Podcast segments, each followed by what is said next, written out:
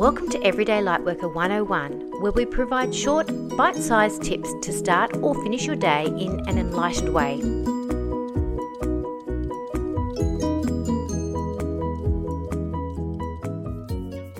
Hi everyone, it's Michelle Lightworker here, and welcome to Everyday Lightworker 101. Today we are focusing on joy and the throat chakra. So, often when we don't feel joy, our speech becomes monotone, stoic, slow, and heavy. Yes, that's correct, just like that. that's hard to do because I have so much joy running through my veins. So, when joy is engaged, the way we talk changes and doesn't necessarily become high pitched, but it becomes more enthusiastic. So we literally become more animated, and we have so many different parts of our personality that plug into joy when we feel supported by the higher self. So it's like they've become willing to, to participate, they've been given the permission. They're, our little fun side comes out, and our bubbly side, our creative side, and all these little parts get excited and they're, they're feeling involved.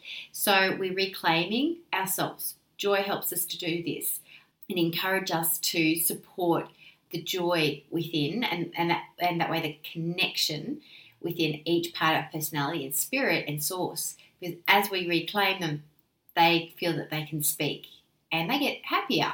So you you know you find that different parts of you become so much more lighter and more carefree and and happier. So it's like when we love and accept ourselves, our throat chakra unlocks and it's like a very joyful experience. And the and the authentic joy that these parts of your personality experience comes from this acceptance that you feel towards them. So once you're aware of how you're speaking, you can notice if your joy dis- dissipates, like once you're talking with a certain person or in a, on a certain topic, and perhaps in a certain environment or in a certain time of day, even like you know, it may well be that your energy level changes and you you have like you you have your times of the day where you feel that you're more connected to your joy. So it's really great because you can sense because there could there could be perhaps a lesson to uncover so that your vibration of joy becomes stronger than that time of day perhaps or that person topic environment so it's often a challenge to maintain our, our joy in a certain circumstance and but that teaches us how we can actually evolve more so it's not it's not necessarily a bad sign. It could just mean, oh, I'm learning more about myself and my energy.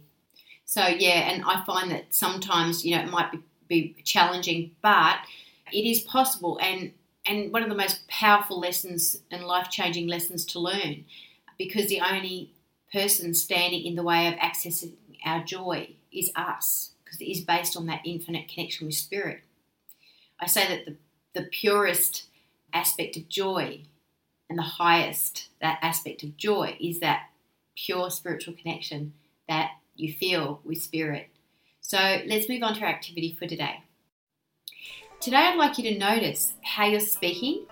I'd, like you to notice how your tone changes from perhaps enthusiastic to joyless with certain people or at certain times of the day or in certain different environments. And really, at the end of the day, I'd like you just to take this realization to, into a small meditation before you go to bed tonight and call your spiritual helpers in and just ask them what the beliefs may be that create your your killjoy experience and what's changed your vibration and ask them to guide you what you need to do to regain your connection to joy when you're around these people or at that time of day or in that environment. You might like to write that down because you might have had a few throughout the day. So Enjoy the exercise and I wish you lots and lots of joy. Blessings.